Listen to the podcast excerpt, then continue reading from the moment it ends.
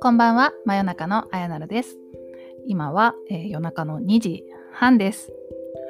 今日は昨日の夜9時から1時まで、ついさっきまでですね、なんと4時間オンラインで オフ会をしておりました。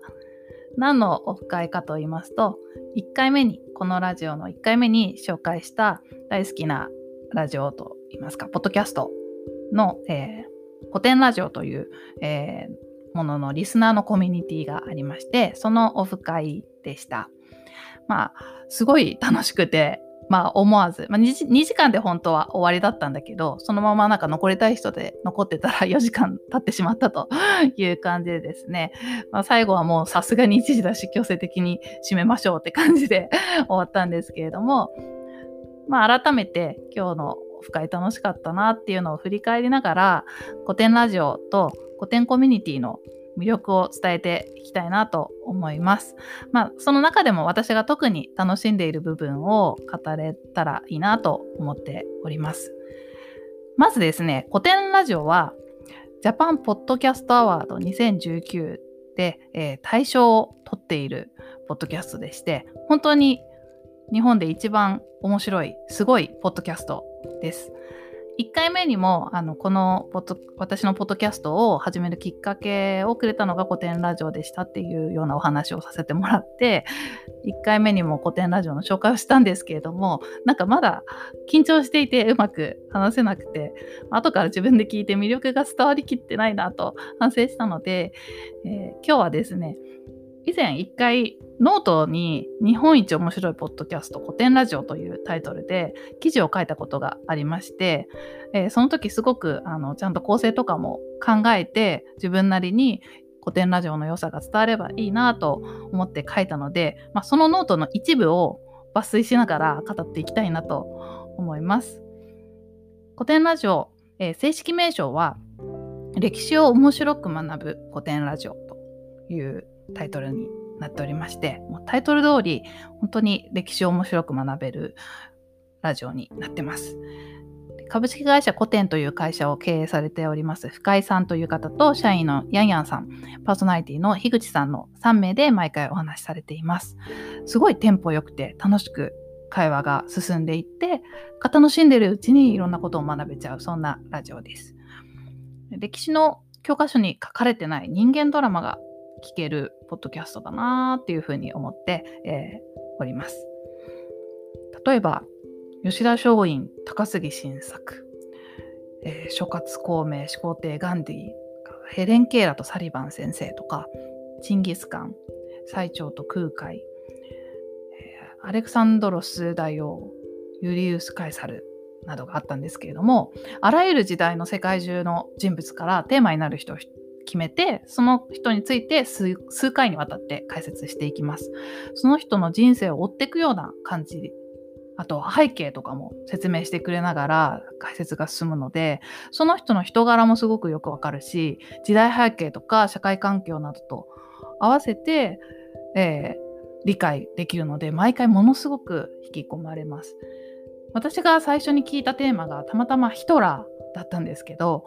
まあ、ヒトラーは実はドイツ人ではないという衝撃事実から 始まりまして、まあ、どういう時代にどういう環境で育った末にどのようにあの戦争悲劇を、えー、起こしてしまったのかっていうのが語られていてなんかすごく、心を持っていかれまして、まあ、夜中に聞き始めたのに朝方までずっとこう一気に全部聞き切ってしまったっていうところから、えー、最初から沼に ハマってしまって、えー、今に至るという感じです。テーマは偉人だけじゃなくてフランス革命アメリカ開拓史お金の歴史人類のコミュニケーション史あとはオスマン帝国のとかさまざ、まな切り口がありましてでも結局どのテーマもその時代その環境に生きた人間たちのドラマが鮮やかに語られております。まあ、同時期のフランスとアメリカと日本が何に影響を受けたためにどう違うのかなんていうふうにこう世界世界をこう比較して説明してくれたりなんかもしてすごく分かりやすいです。まあ、取り上げるテーマも面白いだけじゃなくてやっぱりメインで解説してくださる深井さんの話し方とか考え方もうとにかく最高で分かりやすくて面白いっていうもう誰でもそんな風に感じられるポッドキャストだと思います。まだ聞いたことない人はぜひ聞いてみてほしいです。ちょっと語り出すと止まらないんですけれども、ノートにはさらに詳しく深井さんの魅力だったり、番外編っていうのもあって、番外編についても語っているので、そちらもご一読いただけたら嬉しいです。リンクを概要欄に貼っておきます。さて、つい長くなってしまったのですが、今日のオフ会の話に、えー、移りたいかなと思います。今日のオフ会は、まあ、オンラインでの開催だったんですけれども、40人くらいの、40人以上いたかなの人が参加していて、まあ、個別に5、6人くらいずつに分けながら、えーざっくばらんに話をしていったんですが、で、何度もその部屋をこう入れ替えていろんな方と話すっていうような形で、一旦9時に始まって11時に閉めたんですけど、結局その後も残りたい人は残っていて、1時まで延長して、1時になっても20人近くまだ 残っているっていうような形で盛り上がってました。でこのコミュニティできた頃からいさせてもらってるんですが、えー、去年の6月ぐらいにできてもうコロナ禍だったのでまだオンラインでしか会ったことがないんですけれども本当にあの仲良くさせてもらっています。とっても楽しいです。で近くに住んでいない方、本当日本中どこからでも参加できるし、もう日本どころか、えー、今日もフランスから参加されている方とか、ドイツから参加されている方とか、シンガポールから参加されている方とか、もういろんな国にいらっしゃる方もいて、もう本当にオンラインならではの交流をさせていただけてるなと思っております。でこのコミュニティに関しても実はノートに書いていて知的好奇心が爆発するコテンラジオリスナーコミュニティっていうタイトルで書かせてもらったんですけれどもちょっとそこからもいくつか抜粋したり今日のオフ会の話を、えー、ピックアップしながらですねその魅力を伝えていきたいなと思います。今日は古典ラジオにも登場されたことのある株式会社古典の高知さんという方もですね参加さ参加してくださっていましてあの直接初めて直接お話しする機会があったんですけれどももう高知さんともこのコミュニティすごいよねっていう話をその中でしていたんですがもともと教養がものすごくある方もたくさんいますし古典ラジオを聞いて刺激を受けてこれから勉強したいって方もいるんですけれどもとにかく皆さん知的好奇心が高くてですね会話しているだけですごく刺激になるんですよね。話が面白い方が多いのでそのお話を聞いて私ももっと知りたいってなるしなんかみんなすごい人ばっかりで自分も頑張ろう勉強しようっていうような気持ちに自然となれてすごい高め合える空間だなと思って参加しております。カタカチェンさんとも本当言ってたんですけどお金儲けとかが目的じゃない生き方をしている人たちが多くてそういう集まりなのがなんかこのコミュニティの魅力じゃないかなっていう話もしたりしておりました。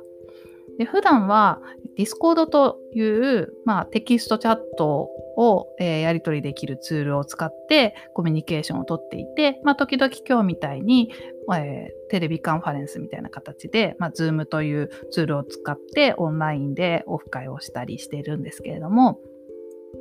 Discord の中では話題ごとに、まあ、チャンネルっていう形でこの話題について話したい人っていう風に分けておりまして、まあ、例えばどんなチャンネルがあるかっていうと、えー、ま、本好きな方が多いので本についておすすめの本とかを紹介するチャンネルだったりまあ、と思いきやアニメと漫画もあったり、これすごい好きなんですけど、アニメと漫画、あとドラマとか映画とかゲームとか、と音楽とか、私の 好きなのがいろいろあったり、あと哲学的対話の部屋っていうのが最近 できて、あと異文化交流とかもできたりしてて、まあ、他にもたくさんあるんですけれども、なんか哲学的対話の部屋とか異文化交流とかそういう、え、ことについて話したいっていうチャンネルができちゃうのがすごくこのコミュニティを象徴しているんじゃないかなっていうような話も今日したりしておりました。でまあそんな方々と話すと本当に楽しくて、まあ、4時間あっという間になってあっという間に経ってしまったんですけれどもお名前を伏せながら、まあ、今日お話しした中でちょっと印象残ってる、えー、部分っていうのをピックアップすると移民や難民の話とか結構深く今日はした時間が ありましてまあドイツとかトルコの環境に詳しい方がいたので、まあ、ドイツやトルコでは、えー、どういうふうに対応されているのかとかから、まあ、日本はどうすべきなんだよねなどうすべきなんだろうとかどういう点が難しいんだろうとかっていうような話を、えー、議論したりしておりました。あとは日本のキリスト教徒の話もしましたし、あとはですね、アーミッシュ、私知らなかったんですけど、アーミッシュっていう民族の話で、アメリカやカナダに住む民族っていうのかな、アメリカやカナダに住む人々で、現代技術の導入っていうのを拒んで、電化製品ほぼない自給自足の生活をしている方々ですね。ドイツ系移民で、とんどプロテスタントっていうような話だったんですけれどもまあなんかそこから民族の話になって北欧の少数民族のサーミ族っていうのがいるっていうのを聞いたりなんかそのサーミ族について語った映画がすごく面白いって言って紹介してもらったりとかしてました。私は今日本企業のなんですで働いてるんですけど半数以上が外国人っていう部署で働いていて国籍も70カ国ぐらいの人たちが集まる会社で働いてるんですね。でいろんな国の人からいろんな文化の違いを聞いて日々刺激を受けているんですけれどもなんかまだまだ知らない世界がたくさんあるしそれを知ってる日本人の方々にこのコミュニティではいろんな話を直接聞けるので、なんかこんなにいろんな体験されてる方がいるんだなと、日々刺激を受けています。なので、 Discord の中でも特に異文化交流っていうチャンネル楽しませてもらっております。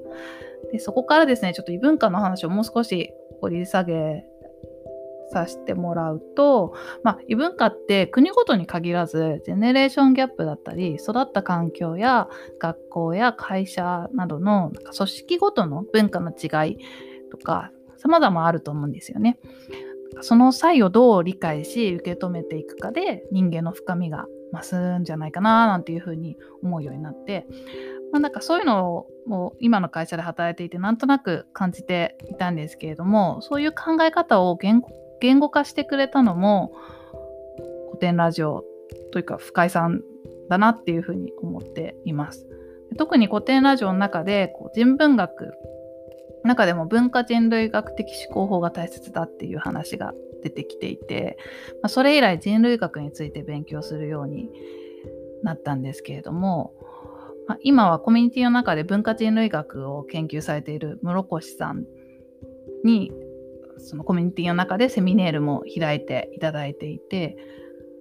まあ、あの文化人類学の本を読んでその見解を、えー、参加者同士で議論したりとかしながら室越さんのお話を伺ってっていうすごく貴重な時間を過ごさせていただいてるんですけれども